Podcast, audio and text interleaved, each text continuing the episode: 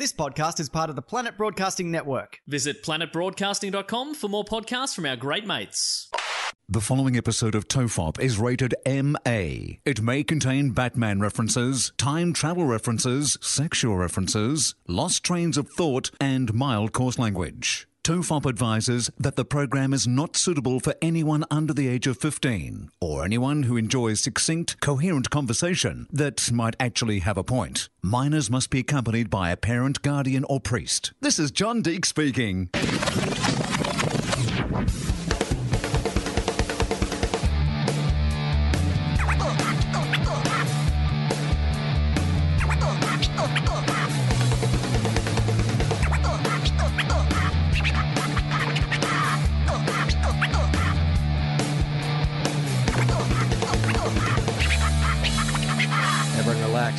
Tofop. I'm Charlie Clausen. I'm Will Anderson, and I am relaxed. I'm actually very relaxed this morning, Charlie. I've got to say. Amy's outside sunbaking, uh, and I am uh, inside in about three layers of clothing because that's the difference between the temperature inside and outside at the moment. It's like sunny enough outside that you can sunbake, but it's freezing cold in here.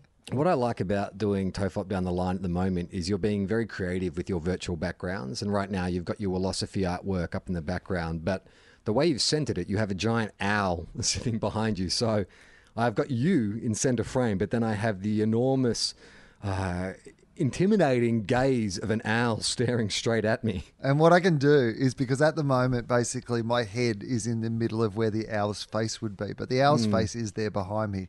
So if at any stage during this podcast today I want to intimidate Charlie, I'm just going to lean to one side and then he'll have the gaze of the owl over my shoulder in his eyes. I feel like it's judging me. Like I know that the, you know you, we tend to kind of anthropomorphize animals and read into their expressions, but that owl looks like it doesn't like me. It looks like it's got a problem with me. I feel like owls in general have that sense of superiority. I Hmm. feel like they're always associated with wisdom, so they always Yes. feel a bit sort of toffee university educated. If you were going to do an animated movie about an owl, like Stephen Fry would be the voice of the owl. Yeah, or Kelsey Grammer. Oh yes, so yeah, in the American reboot, they get Kelsey Grammer. Kelsey Grammer as the voice of the like, yeah, the uh, overly educated, overly entitled owl. Didn't Zack Snyder make an entire animated movie? Like it was a three hundred million dollar animated film that no one saw. That was all about owls, like the Guardians of Ga'Hoole or, or something. Mike, podcast Mike, can you please look up uh, the Guardians of Ga'Hoole, the Zack Snyder animated owl movie? I'd like to know more about that. Uh, How deep into the owl mythology uh, uh, did he go? I'm going to start lobbying to release the Snyder cut of the Owls of Ga'Hoole. the Guardians of Ga'Hoole. Well, you don't need to because uh, I think uh, all the best footage was in there, and the revelation that two owls, uh, their mothers had the same name, right at the end of the film. They're both called Hoot. I don't know what do owls do. Hoot? No. What, what is it? What sound does an owl make? Cuckoo, cuckoo. no, that's not an owl. What does an owl do? Uh, oh.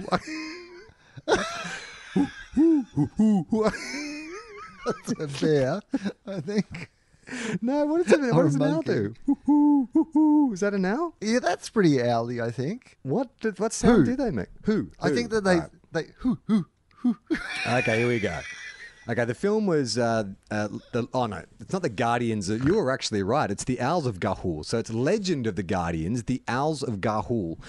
Often with Hollywood films, do you think that maybe they need to do a second draft when they released Like, let's come up with the title of the film. It's like that. I watched that um, uh, Harley Quinn movie, uh, the Fantabulous Emancipation of Harley Quinn and the Birds of Prey, and I quite enjoyed it. I thought it was actually a really fun film. But I was like, that title would have put off 90% of people who are curious about seeing the film. They should have just called it Harley Quinn. You know that one character you liked from Suicide Squad? She's in this. That's all they needed to say. But getting too tricky with your Legends of the Guardians, colon the Owls of Ga'Hoole. Well, I think originally they were going to release it as Birds of Prey, and then everybody was like, well, we don't really know what this movie is. And so they said, let's put Harley Quinn in the title. And so they came up with the fabulous emancipation of Harley Quinn, or whatever it's called, as opposed to just going, no, no, no, let's just call it Harley Quinn. You know how the first Batman movie was called Batman? Let's just tell people what's in this movie. Well, then they tried to change it like two weeks. The film bombed, you know, it didn't have the opening weekend they wanted. And so then they tried to. They tried to quickly rewrite it. No, no, no. It's Harley Quinn and the Birds of Prey. It's like too late. the film's out. The posters have been printed. You're not suddenly, there's not a bunch of people who are like, you know what, I'm not sure about this film. I'm just going to wait to see if this title gets a little more coherent. Then I'm going to decide if I go see it. Yeah, because a long enough title would have been Harley Quinn in brackets and the Birds of Prey.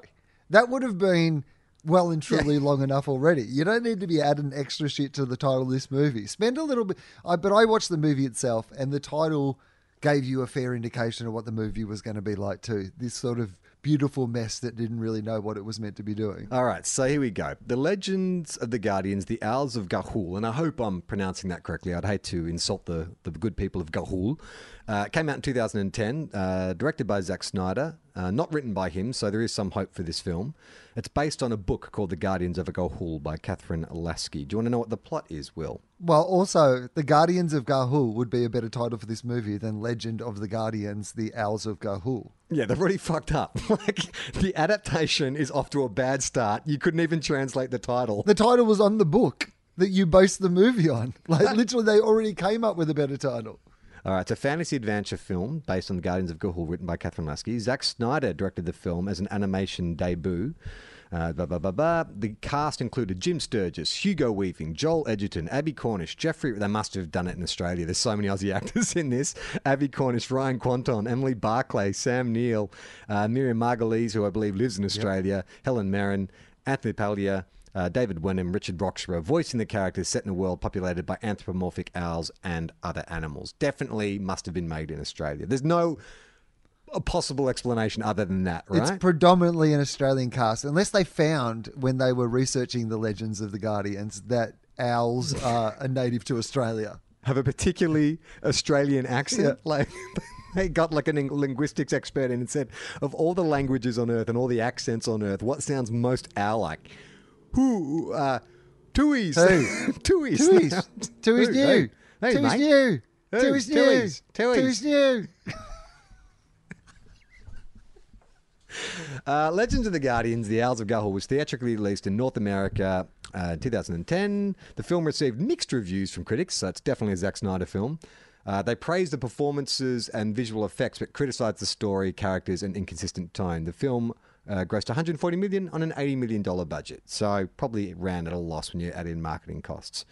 All right, so Soren, a young barn owl, lives in the forest with Tyto his, and his family. His father, Noctis, his mother, Morella, his older brother, Kludd, and his younger sister, Elan, Ig- Eglantine. Eglantine. Mrs. Oh, fuck it. Do I have to read all these stupid fucking names? This is why I hate fantasy. They've all got names like Flippy Flop the Flip Flap. You definitely have to read all the names of the owls who have these complicated names that could not be said by owls. Okay, so Mrs. Plithiver and Mrs. P, the family's nest maid, and a blind snake. Soren enjoys listening to the legends of Ga'Hoole, which are mythical tales of warrior owls. In jealousy of Soren's flight talent, one day Kludd, who I've forgotten all these people are already, Kludd pushes him off a branch, but inadvertently falls as well. On the ground, uh, being flightless, they are attacked by a Tasmanian devil. Oh, okay. So it's set in Australia. That's why. That's this is good.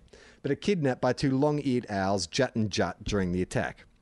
I'm liking this film more just because I'm patriotic.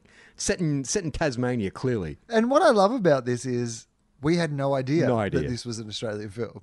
Like this is indicative of the Australian film industry. that apparently there was a film set in Tasmania directed by Zack Snyder, and we never fucking knew it happened. I mean, at eighty million dollars gross too, it would be amongst the highest grossing Australian films of all time. Oh yeah, the highest grossing Australian film of all time. Uh, Crocodile Dundee. In second place, Legends of the Guardians, The Owls of Ga'Hoole. As the owls uh, take them to St. Aegolius uh, on the Kenyan land home of the Pure Ones, fuck off. Soren meets Gylfie, a young elf owl, as many, other owls who have not yet fled, uh, have not yet fledged. What is fl- uh, fledged? I means flight, I guess. At St. Aegolius, the second in command and self-proclaimed queen of the Pure Ones, Nyra, begins to say that the young owls are their slaves. When Soren and Gylfie protest, the two are punished as pickers. Kludd, who openly rejects Soren, then comes to be a soldier to the Pure Ones and impresses Nyra. Grimble, a boreal owl and captor of Gylfie, secretly tells them that he's, has anyone listening to this anymore, have ever, has everyone fallen asleep? Because I have fallen asleep. Uh, okay, so they meet more owls. They leave the pure ones. Along the way, they meet a great owl named Digger. There you go, Australian reference. A grey, a great grey owl called Digger. Uh, oh no, sorry, Digger's a burrowing owl. Uh, Mrs. P gets kidnapped. The owls manage to reach the great tree where they're trained in different chores or classes. They meet Bubo, who's a great horned owl. He's a member of parliament. Uh, not, not, not, not like Australian parliament, but I'm assuming parliament of owls. Uh, one owl, Allomere. I would love if it turned out he was a member of the Australian Parliament. The good people of Tasmania elected an owl to represent them in the nation's capital. He just seemed wise. He was always asking good questions like who? We, we never thought to ask who. Uh, okay, uh, there's a whiskered screech owl named Ezylryb. Uh, it's spelled E Y Z L R Y B. I I don't know how to pronounce that. Uh, Soren later discovers that Ezylryb is the legendary hero Lyze of Kiel, who battled the Pure Ones. Who gives a shit? Okay. Someone returns from a scouting mission, gets killed, and someone gets hypnotized. Oh my god, there's so much plot. Um, anyway, let's skip to the production, the development. so. I don't care. I'm sorry if you're a big Guardians of Ga'Hoole uh, fan. I'm sorry if I've just skipped over what you considered to be the War of Peace, War and Peace of our books, uh, but that was boring as shit. I mean, that is my problem with fantasy as a rule, right? Is there's these. You've got to spoon feed me all that mythology. I can't be reading about Gizgoz and Slick Slock and in the order of the Blidblong. Who cares? It doesn't exist. Like, do your world building somewhere else and just give me the bloody cliff notes. Anyway, This is a guy who's been raised. This is a dude who's been raised in the Catholic Church and at Catholic school. You're like, I've had too much ridiculous mythology that doesn't make sense spoon fed to me for years. No more. Warner Brothers acquired the film rights to the book series in 2005. The studio planned to produce a series as computer generated animated film under producer Donald De Line, with Lasky writing the adapted screenplay. In 2008, it was under Village Roadshow with Zack Snyder attached to direct. A new screenplay was written by John Orloff and Emily, em, Emil Stern. It began, production began in Australia in February 2009. The film was developed by the digital effects company Animal Logic, uh, rest in peace. They uh, no longer exist, Animal Logic. Following its success with the 2006 film Happy Feet. Ah, yeah, of course. Happy Feet came along, wins a bunch of Oscars. They're like, what other birds can we make animated films of? Uh, emus, quick, let's do an emu film. But Happy Feet was about dancing birds. This this does not feel like this is a dancing owls movie. You've not mentioned once any of them like you know just bursting out in song and dance. Well, Happy Feet is really about um, uh, the the dogmatic nature of religion and the idea, the the, the painful uh, uh, consequences of groupthink. I mean, you've got uh, a, a, a penguin who wants to dance when everyone else in his community sings, and he's ostracized for that. Um, they're almost uh, fanatical about their love of singing and the idea that someone would do something different. It's George Miller weaving in a bit of his bloody politics into his kids' film, like he did with uh, Fury Road. but also it's got singing and dancing. Yeah. Whereas this Owl movie doesn't seem to have any singing and dancing. They literally could have got the band The Who to do the soundtrack. Like imagine a whole bunch of owls like whoo whoo whoo whoo. People would have loved that. Okay, it features the song To the Sky, a song by Owl City. Uh, along with the film was a new 3D Looney Tunes cartoon, Fur of Flying, featuring Wiley Coyote and Roadrunner. It took three years uh, to make, a team of 500 artists, technicians, and support staff. Uh, the film was conceived in 3D stereoscopic stopic from the get go. Animal Logic. I wonder if this was the film that bankrupted Animal Logic. It might have been. Because generally, what happens with these Hollywood films, my understanding is that they, uh, when they they will farm out a lot of these visual effects, especially really big films, to uh, post companies all over the world. But often the deals are really shitty. Like you heard that story about The Life of Pi, the film that won the Best Visual Effects Oscar, and the company that did that for the studio was bankrupt by the time they won the Oscar because they got paid so poorly for it, and you had people walk, working around the clock. I mean, they don't get paid a lot. The the, the people who are actually working these post uh, companies aren't getting extra money for working 24 hours. They're just on their normal wage. Suddenly, a big job comes in that has to be delivered by this day. So it's a bit of a it's a bit of a racket. Okay, the credits animation. The end credit sequence shows the adventures of Soren, Gylfie, Digger, and Twilight as told by young owls, as if they were putting on a shadow play performance in the Great Tree. It was this childlike quality that guided the animation and the interpretation. This is written by someone who worked on the film, clearly. The credit sequence was conceived by Felicity Coonan, who I think wrote this entry, and was designed and ex- executed over three months in Animal Logics studios. A small team of artists, each had been intricately involved in the production, was amassed to execute the sequence. Coonan wanted the sequence to be a playful experiment in 2D and 3D, because the classic storytelling form of shadow puppets is essentially a 2D medium. This is the most pointless Wikipedia entry I have ever come across. Uh, okay, it's released in September 2010, and it bombed. Bombed. So I'm glad we took time out of our out of our show to go to Legends of Go. Do you want to hear some what some of the reviews were? Will Yes, I do. it's got 51% on Rotten Tomatoes. 128 sample critics gave the film uh, positive reviews. Uh, 51% of the 128 sample critics gave the film positive reviews, and it's received an average rating of 5.7 out of 10. The site's critical consensus is that the legends of the Legend of Guardian's dark tone and dazzling visuals are to be admired, even if they're ultimately let down by a story that never lives up to its full potential. Hmm. Does that sound like any other Zack Zack, Snyder, Snyder? film? Gee, they're talking about a potential sequel, but this was a long time ago. Um, yeah, there you go. Legends of Guardians of Ga'Hoole. Wow, that was like even that conversation was less interesting than I hoped it would be, let alone the movie itself. So less interesting. like I, I went from being immediately curious. I feel like this was the entire pitch process, and then the process of actually making the film was the idea of it sounded really cool, and then the longer it went on and the more it got explained, everybody was like, "Oh, this is terrible." Uh, do you think it's one of those things where, you know, you're pitching this to studio executives, and because they don't understand it, they think, shit, may I don't want to look dumb. Like maybe this is Lord of the Rings was a big hit, and I'm not. I'm not. th- This guy's bloody throwing out Sorens and Gylfies and Fligflogs and Blinks, and I have no idea what the hell he's talking about. But I know that the last film I didn't understand made a billion dollars, so let's greenlight this fucker. Maybe that's the approach we've got to take to pitching things to Hollywood. We've got to get on the Yeah. back of somebody who's just had an unex- like an unexplained hit, and then just go in and confuse them. I remember seeing in the making of the first Matrix, there's a behind the scenes with the Wach- Wachowskis. And they say literally that the first meeting they had with Warner Brothers is they said, We know we've bought something cool. We don't understand it. We don't know what it means, but we just think it's cool. so that was their that was their kind of uh, um, uh, their their assessment process. Is it's like we think this could work. We're going to throw hundred million dollars at this thing because we think it can work. So it's almost like that philosophy of like if you hit on hundred people, you know, if if if one makes out with you out of the hundred, then it was worth it. Why? Why couldn't we be those people? I'm happy to be the people that they gave the money to and it didn't work out.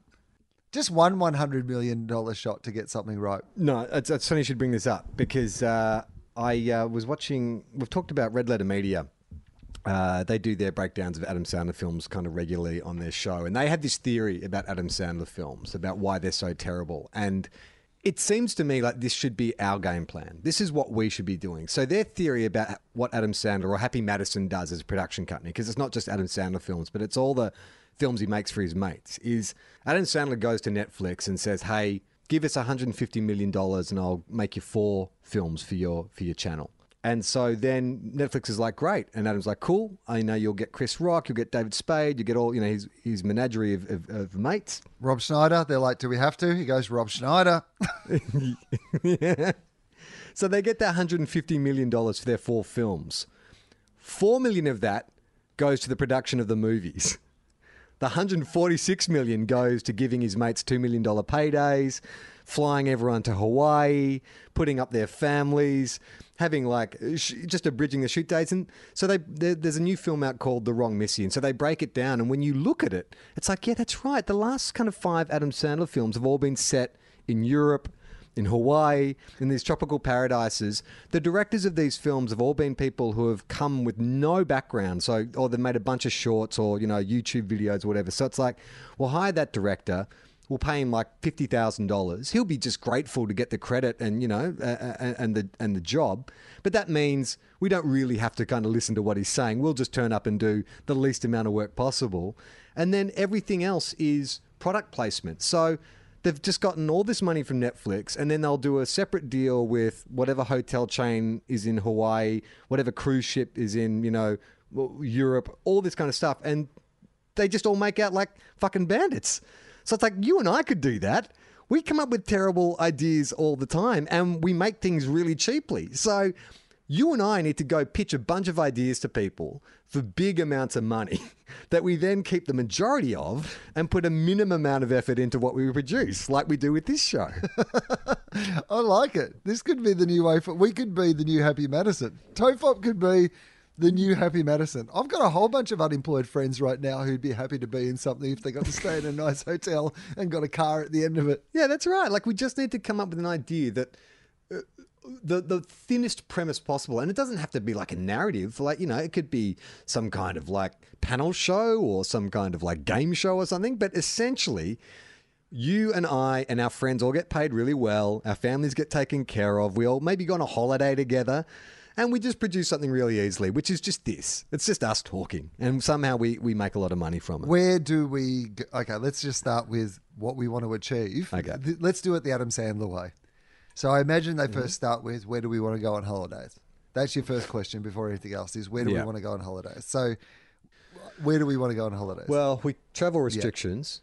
It's got to be somewhere within Australia, right? or New Zealand, probably. We could probably go to New Zealand. I'd like to go somewhere warm. Like I'd like to go to Broome again. I thought Broome's really beautiful and it's kind of chilled out and stuff, and it sort of would be accommodating to production because uh, they've got like good light up there and a lot of space. You're not sort of paying a fortune for locations and stuff like that. Broome or or you know Byron would be good, but it might be get crowded around school holidays. I've never been to Broome. Okay. So there is some advantage in that maybe we do the first one at Byron just because I already live close enough to it, right? Yeah, but then I, I I thought that that wouldn't be good for you. I thought maybe you'd want a holiday.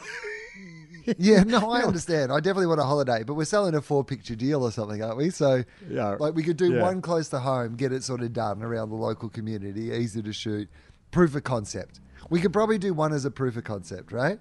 You do this Yeah. sort of thing that we Yes. shoot around Byron. We get the mates up to Byron. They can all just stay at their house and whatever. We shoot something as a proof of concept, going, here's a low budget example of something that we shot in a weekend that we could actually you know do in these other places. And then for our first one where we've got some money, we go to Broome. So I've never been to Broome before, so I'm, I'm very happy to go to Broome. This is I'm I'm excited about this already. I think it's basically the only place in Australia that I haven't been to Broome. So very exciting for me. On my bucket list. Where do we stay in Broome? Um, okay, so there's a big resort that I think, like, I don't know if Kerry Stokes owns it, but he's definitely got residents nearby. So uh, last time I was at this resort, I saw Gil McLachlan hanging out with his family. It's that kind of place. It's where it's beautiful. It's right on the beach. It's uh, it- it's really luxurious. There's a lot of little bungalows everywhere. There's tennis courts, things like that. Lots of stuff for us, for us to do when we're not filming. Because I think we should keep our shoot like generally uh, on set shooting days are between 10 and 12 hours sometimes they'll go 14 hours i say we do six hours filming a day maybe four I say between. No, I like the fact that they're normally between 10 and 12 hours. So I say we shoot between 10 and 12. Every day, 10 o'clock to 12 o'clock, midday, we shoot two hours. That's it. The rest of the day is our free time. Yeah, I love it. That's awesome. Okay. So, do we then have to? Uh, so, we've got a location. We know where we're staying. Um, we bring friends and family as well. Everyone gets put up. Yeah, absolutely. Yeah, friends and family. So we need a storyline that will involve our friends and family coming up and, and will in, involve some product placement so we can comp the accommodation at this resort. Yeah. Okay. Well, firstly, we'll do a deal with the resort, so we'll feature them. So it's it's about now. Is it in the Tofop realm, or are we doing something completely original? Are we saying it's like you know, you know, sometimes um, there'll be a show that does well, like. Uh, uh, a sketch character like a Ali G or whatever, and so suddenly they'll spin that off into a movie where they'll create a whole narrative around it. Is it like, oh, this is, you know, the Tofop the feature film? I don't see why not. well, Why, why couldn't it be that? Why couldn't it be Tofop the feature film? I don't like. Why not? If we're going to cast ourselves in it anyway, Yeah. I mean, we are the cheapest people to cast in the first place, so it'd probably be stupid not to at least cast ourselves in the middle of it. Doesn't mean that it all has to be about us, but that No. we could be in the middle of it somehow. No, and also we want to have we to keep most of the money. We need to occupy as many of the kind of uh, key creative roles as possible. So we need to be writers, producers, not directors, because that comes with some responsibility. We'll hire someone straight out of film school to do that, or just get someone in Broome. We'll get a Broome local to uh, to come direct the film. Am I being silly in bringing up the fact that you're married to a director? Is there any chance Gemma could just direct it for us? Gemma has standards. I doubt that she'd want to be associated with this obvious and cynical cash grab. If we said to her, you don't have to put your name on it, All right, Alan, Smithy kind of thing. Lee Lee Clausen. Okay. you, you direct them under the name Lee Clausen, her last name and your last name. So um, you can pretend it's a guy, the whole thing. You can actually literally like come out into disguise every day to direct if you want. Put a mustache on, put Charlie's clothes on, come down and pretend to be a different person. There's nothing wrong with that. Well, yeah, I guess so. I mean, I could probably talk her into it if I said, look, you'll get a nominal fee, but the larger portion of money is going to us anyway. Um, uh, I guess it's also that thing of Hollywood accounting where you kind of actually that's not a bad idea. You, we want to on paper make it look like we're spending money left, right, and center. So Right. when people ask where their money's gone, we're like, oh, sorry, like we spent it all on the film. So actually getting because Jem's quite a high price commercial director, so that is a good way around it. We say, well, we're getting this like really like in demand commercial director who commands this huge fee for her commercials, so that's going to be a, a big chunk of our budget. Sorry, and little, and we we don't. We don't say it's Gemma Lee. We give them another name, so they're like, "Oh, you know," they don't realize that the money's coming back to us. Anyway, this is perfect. I like it. I like it. Um, maybe we should write the film under pseudonyms as well. So we again can say, well, we've got to pay these writers. So um, Andrew Wil- Wil- Wilson, Andrew Wilson, and Claude Charleston were writing the film. Andrew Wilson and Claude Charleston. Uh, okay, so we write it, Gemma directs it. Um, what's the plot? So we've comped the hotel. So we want it to ideally it, it's got to feature. Well, what what's about what is there about Broome, the location itself? Why does it need to be in Broome? I guess is part of the Before we get yeah the plot. Before we get to that, I think we just go for the most cookie, cookie cutter animals, uh, Adam Sandler kind of plot, which is generally man child needs to achieve something by the end of the film. So, um, man child is going to lose. Okay, um, uh, we uh, Tofop inherits a resort. Our our uncle, even though we are not related, our uncle dies and leaves us this resort.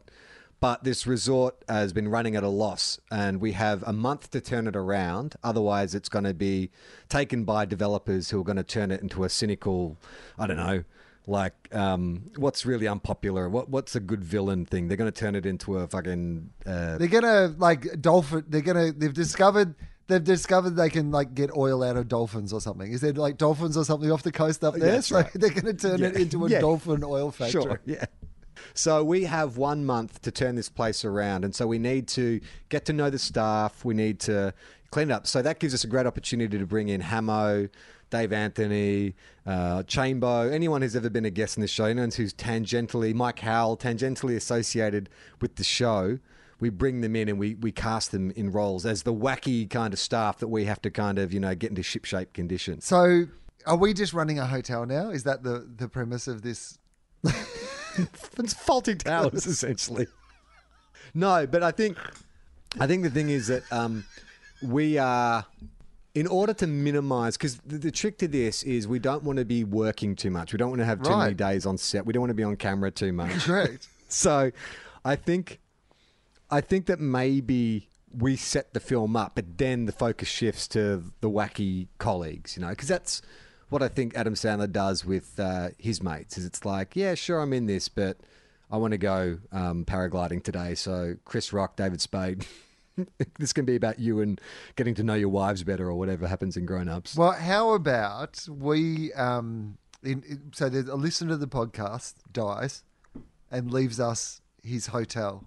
Like he loved the podcast so much that he good. decides to leave us his hotel, and we go up there um, to see if we can. Uh, well, we, we want to sell the hotel because we, we don't have an experience running a hotel.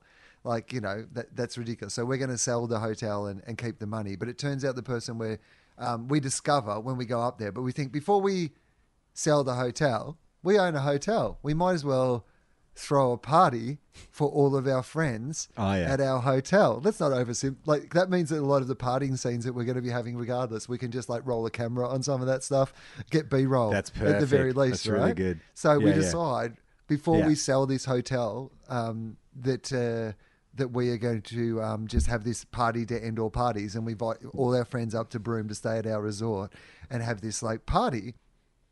But when we go up there, we discover the person who's made us the offer for the hotel is this guy who's actually going to turn it into a dolphin oil factory. and we also fall in love with the staff there and realize that a hotel is more than just a building that we can sell. It's you know this place where, and then you know blah blah blah. The rest, the rest is other characters falling in love or whatever. S- still sounds like we're featured too heavily. It's almost like we need to we need a reason to not be in the story from the first act. So yeah, we you know, we get given this hotel, we go and have the party. But then, oh, here's what happens. We're at the party, that big reveal happens that the you know, the prospective buyer is going to turn into a dolphin oil factory. And then some accident happens at the party where you and I get knocked out and put into a coma. And so it's up to the staff it's up to the staff of the hotel to kind of pull things together. And so that way you and I can spend our days at the beach and, you know, doing what you do in Broome. That's our formula for every movie. Every movie starts with some ridiculous premise where we land in a place, go to a party, and, and get somehow end up in a coma for the rest of the movie until the end. I just love it. And we'll shoot them in sequence, like in chronological order. So for some reason, by the time we wake up from the coma, for some reason, we're both really tanned because we've had like six weeks in this paradise location where we've just been hanging out on the beach and drinking margaritas and just having a great time. And then we just come in and shoot our 15 minutes. You've got the outline, outline of scuba dog- goggles around you. We don't even bother like learning the lines. We're lying in the bed when we wake up in the coma with the script. We're still reading the the lines off the script in our hands. I love it. Yeah, I like it. That's a good. That's a good formula for the movies. If we can set that up early, where we just go somewhere and then like two days into shooting, Will and Charlie fall into coma.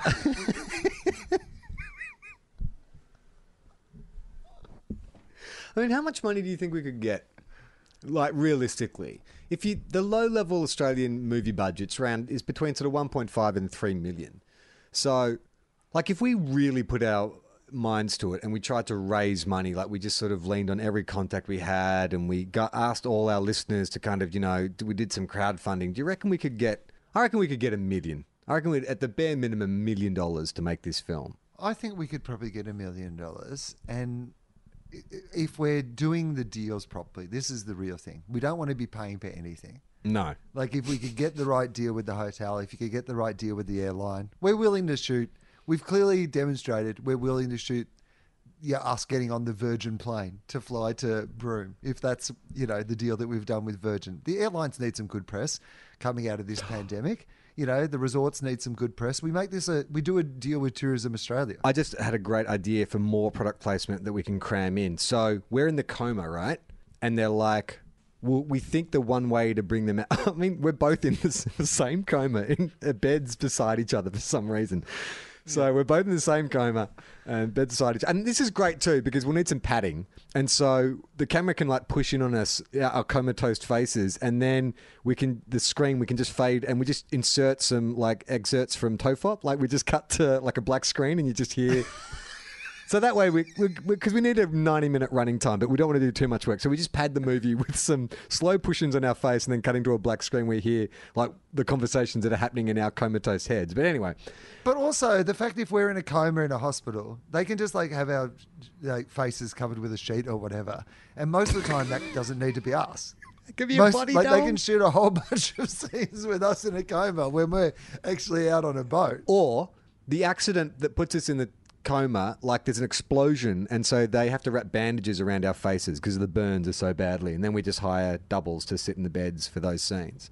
But I reckon um, the doctors are experimenting, trying to um, uh, bring us out of our coma by stimulating our senses, and smell is quite a strong sense. And so they bring in different kinds of fast food. So it's like, you know, it's Subway and here's some McDonald's and Hungry Jacks and stuff. And that way we can sell all those scenes to every like fast food company in Australia. Oh, look, uh, Will used to love pie face. Let's wave a pie under his under his face, so to speak. Well, what are the big companies that we really would want to get on board? Who's the sort of person who's willing to just like hand over Well, some money in these situations? WA, Hungry Jacks is a no brainer, right? They sponsor the West Coast Eagles. They're big over there. Western Australians prefer Hungry Jacks to McDonald's, so we definitely get them on board. Yeah, okay, good. And for extra, for double, we'll diss a McDonald's product at the same time. I'm not, I'm, you know what I mean? Like, we won't just show you how good Hungry Jack's is, but we'll have them like, you know, be able to find a, you know, like if it's if it's a hundred thousand to have a, you know, a, a Hungry Jack's Whopper in it, then it's Yeah. two hundred thousand. We'll get them to spit out a Big Mac as well. And for five hundred thousand, they'll shit on a Big Mac. or they'll die. Someone eats a quarter pounder and immediately has a heart attack.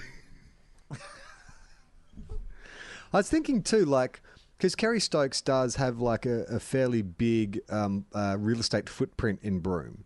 Uh, Seven West Media, we must be able to bring them into the picture. Like, channel, maybe we're always watching Channel Seven. Like, Channel 7's always on in the hospital.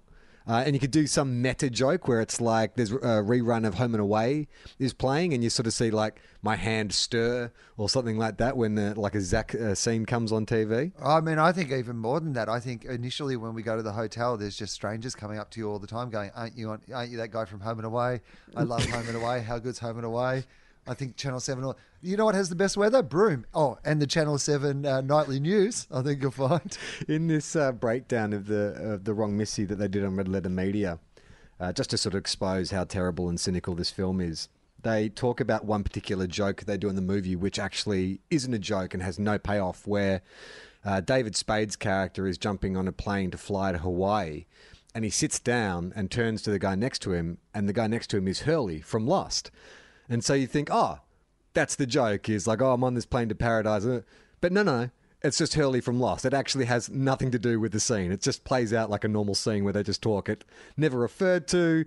David Spade doesn't sort of tug his collar and go, oh, oh, you know, looks like I'm in trouble or anything like that. It's just, oh, Hurley from Lost, we'll get that guy and put him on the plane because that's kind of like a reference that people might know, even though it actually makes no sense in this scene. Yeah, I realize in retrospect, I've been thinking all this through too much. I've been trying to link it to a storyline. I've been trying to justify what these references mean. You're just saying we just should put them in.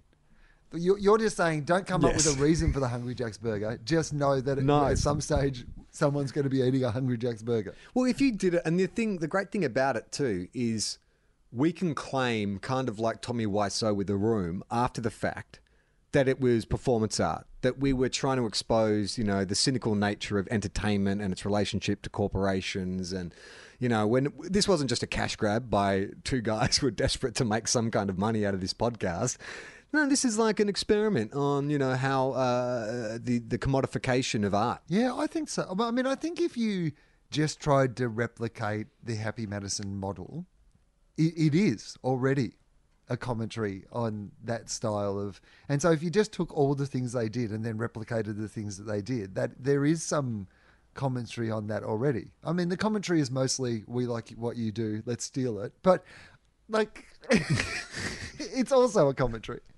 But we talked about on this show years ago about Adam Sandler and, you know, has he sort of cracked the code with the way his career goes? Because he'll make one decent film every 10 years. You know, he'll do a Punch Drunk Love or an Uncut Gems. And then the intervening years is just these terrible, terrible films. But he doesn't give a shit. He's just going on holiday with his family and his friends and get buying his friends sports cars and stuff. Like, he's sort of figured it out, hasn't he? He's almost like the only person who really gets it. The ones who take it all seriously. I mean, because at the end of the day, I think he realizes I'm just an entertainer. I'm just in this to have some fun and to be funny. And, you know, I'm not going to let it destroy every aspect of my life to, you know, make this incredible art because at the end of the day, who fucking cares? I'd much rather, you know, go on a really cool holiday with my mates and everybody have a good time. And maybe isn't that more the meaning of life? Would I be better if off if I was making you know more good more good movies a year, but I was like you know sacrificing my family and my friendships and stuff to work that hard and make something excellent? I'll just make something that's fine and occasionally do something good and people seem to be happy with that and I can just go on holidays with my mates and hang out with my mates and have a good time with my mates. I, I had exactly the same thought because at first, like, you get all cynical or whatever. Then it's like, hang on, he's actually employing all these people, like this crew and his friends. He's ensuring that you know their families are taken care of. It's actually quite a generous thing. He's not forcing anyone to watch these films. Like they are not pretending these films are any good. He's quite upfront in terms of, well, this is just a cash grab, this is just a holiday, this is just product placement. The onus is on us as the audience whether or not we encourage him. Obviously, it's our fault because they keep giving him money. Obviously, these things profitable. Why would he stop? I mean, the amount of times you hear people who work in entertainment talk about, oh, we went for one more season because I couldn't you know, there was people who depended on me. Like there's crew and there's production staff and stuff, and there is a responsibility in production that a lot of people are in your employ. So, if you have the opportunity to take care of all your closest friends and their families, plus the extended crew outside of that, and it doesn't cost you anything because you're going to do your credible film or you know he did a, a like a stand up tour two or three years ago that was really well received i mean he's fine like it's no damage to his reputation. It's not like, you know, De Niro started with Taxi Driver and then was doing Rocky and Bullwinkle and people feel like he's pissing on his legacy. Adam Sandler started as the guy who did funny voices on a sketch comedy show and now just occasionally has these little upticks. But the rest of the time, this is exactly what he's always done. He's just he's just bringing more people to the party. It is when you look at it like that, and I think it's a conversation we're all having in these, you know, different times, which is what priorities in life have we had out of whack? You do look at him and go, there is something to be admired about Daniel Day Lewis, who can't fucking doing an act, do an acting role unless he goes and works as a cobbler for five years first. And we all have greater admiration for that. But that meant that Daniel Day Lewis had to spend five years as a cobbler. I mean, obviously he wanted to, or he thinks he has to, or whatever the fuck it is that he, you know, does. But it's part of his process, and I'm not actually here to judge it. But we venerate that the fact that a guy who likes acting and is good at acting goes away and does all this method stuff to get ready for the role. But Adam Sandler might go, yeah, but I don't want to make shoes for a living. I'd rather go to Hawaii with my mates. I remember when um, Nicolas Cage was doing press for adaptation, where he played the twins, and one of the brothers, uh, one of the twin brothers, he was wearing a fat suit for it, and people were saying, oh, you know, but in uh, Leaving Las Vegas, you put on, you know, have him 50 pounds or whatever to, for that role. Did you not want to do that again? He's like, no, the reason I'm wearing a fat suit is because I put on 50 pounds for leaving Las Vegas. I've done that. It sucked. Why would I do it again?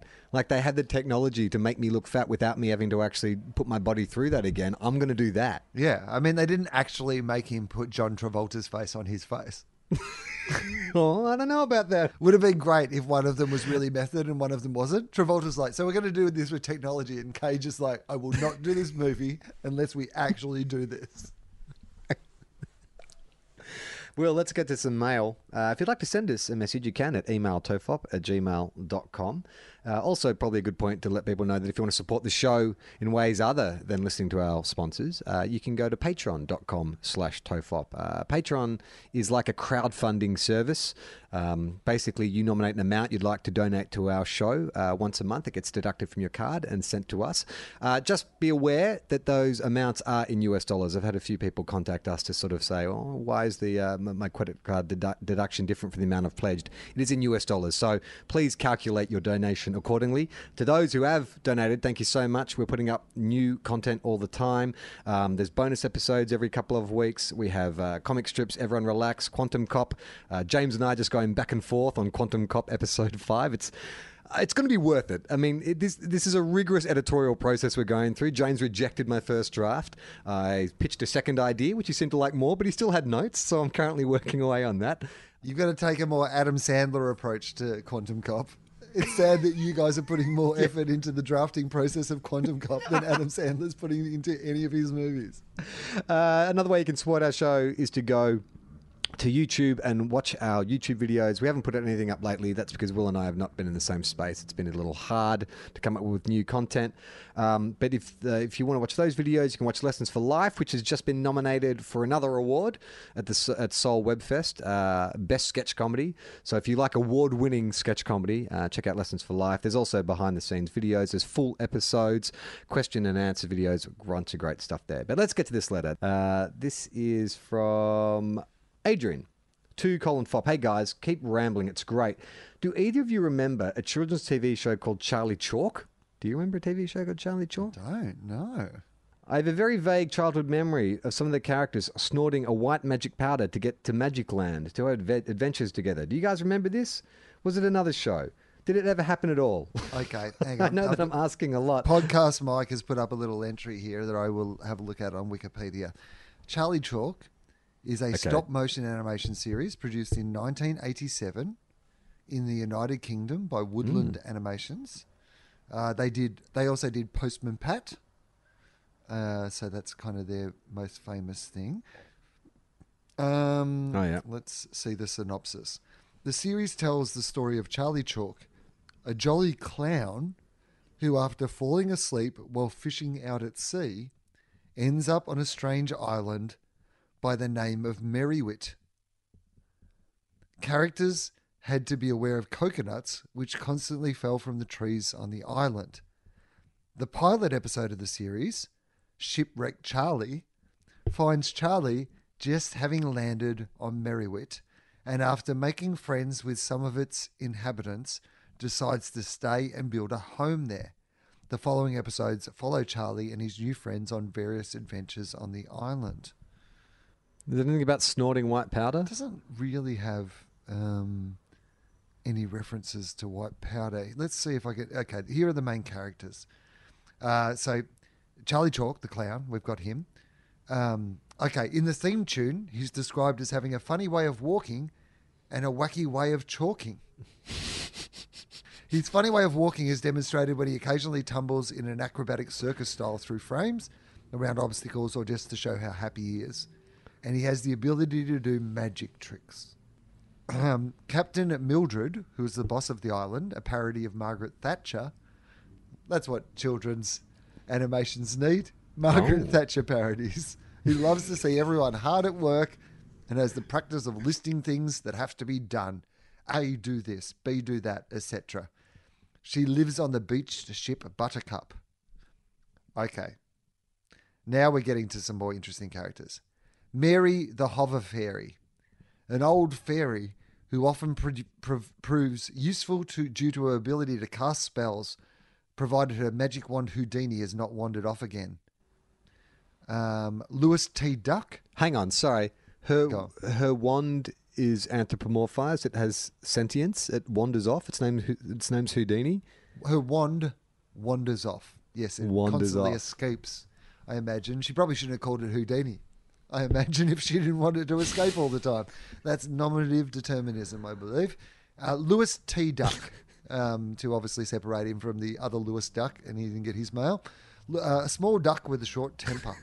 He's full of ideas and believes them to be the best, so he's quick to inform people that he's always right. He can be quite friendly but lacks patience um, and uh, sounds a bit like Steve Price for Australian viewers. And the T apparently in Lewis T Duck stands for the Lewis the Duck, but he goes by Lewis T Duck.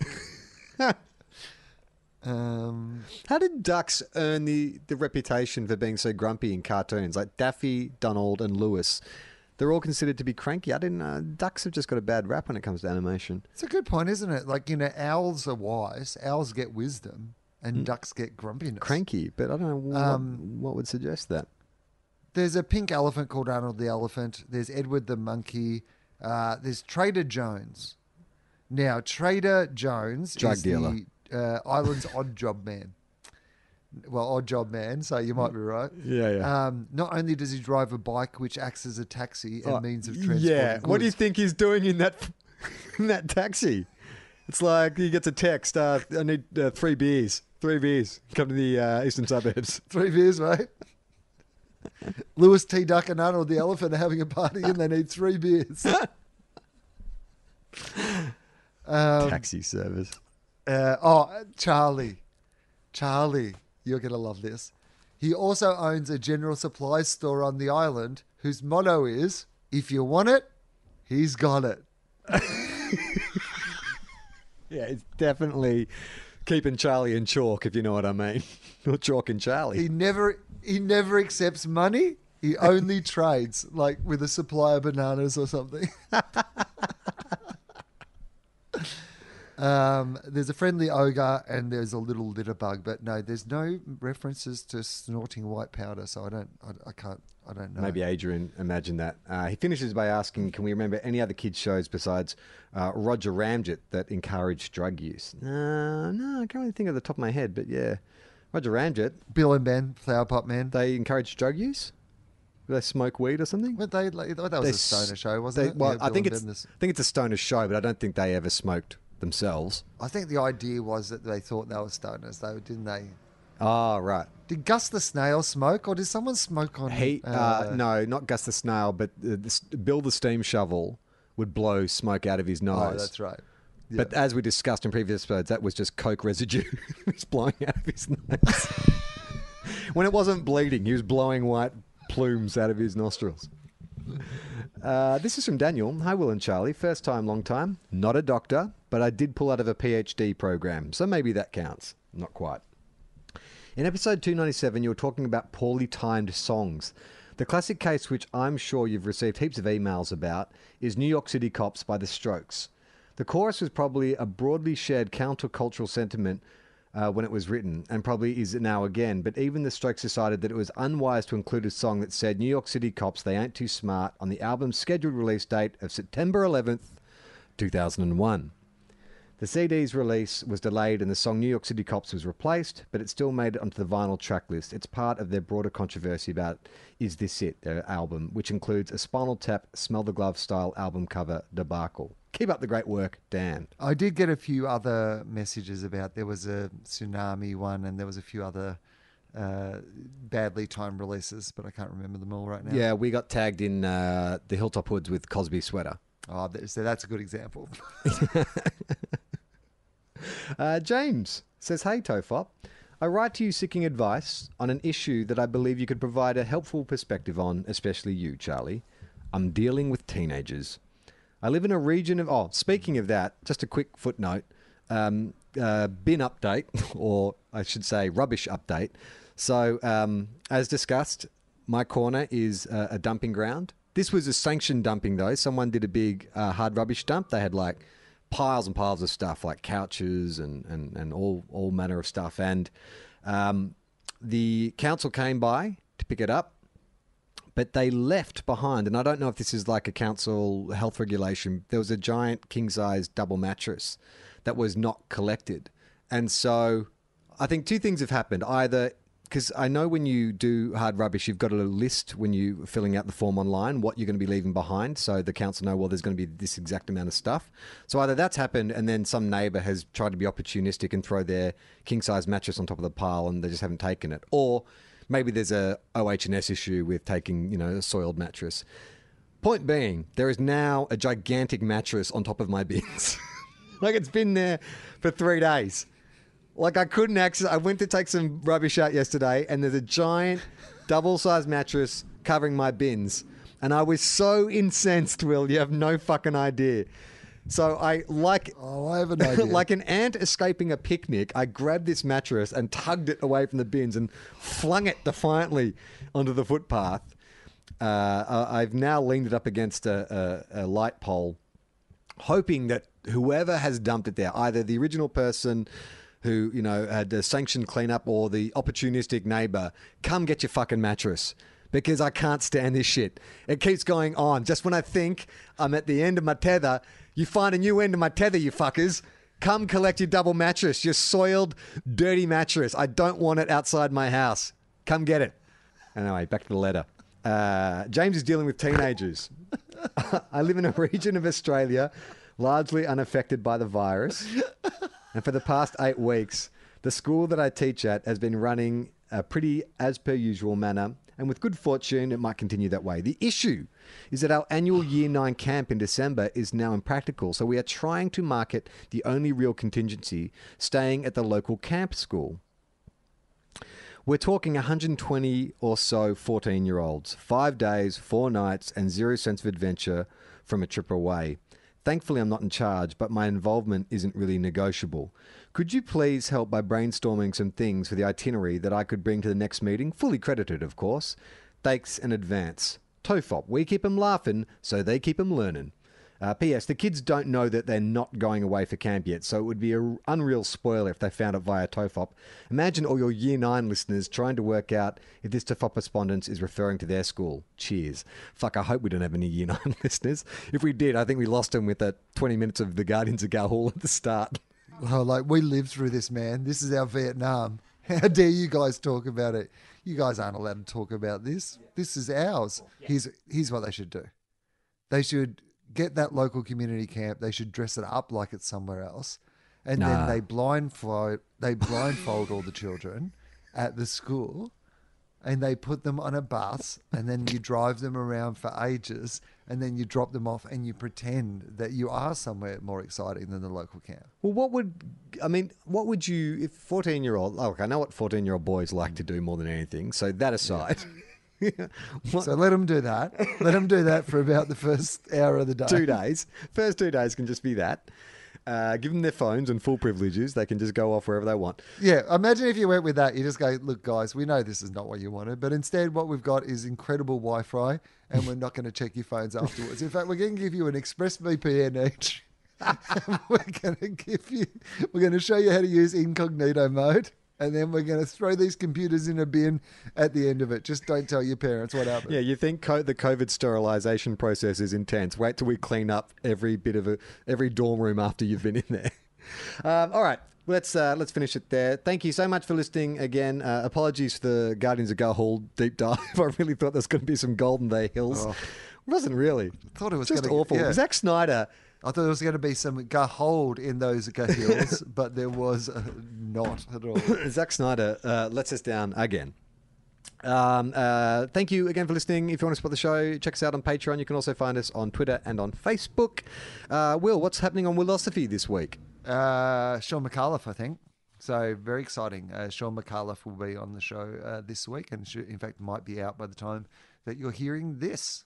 And of course, uh, Fofop's still going, and we have an AFL podcast called Two Guys One Cup. And if you love uh, the artwork of James Fosdyke, go to redbubble.com slash people slash Mr. Foz.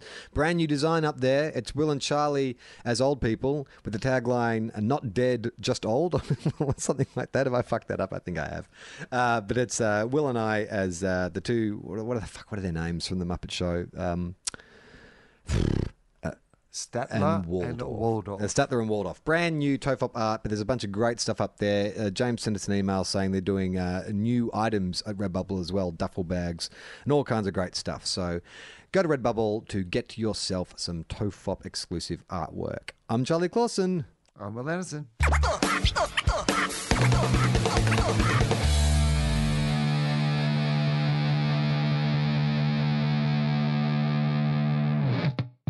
This podcast is part of the Planet Broadcasting Network. Visit planetbroadcasting.com for more podcasts from our great mates. I mean, if you want, it's, it's up to you.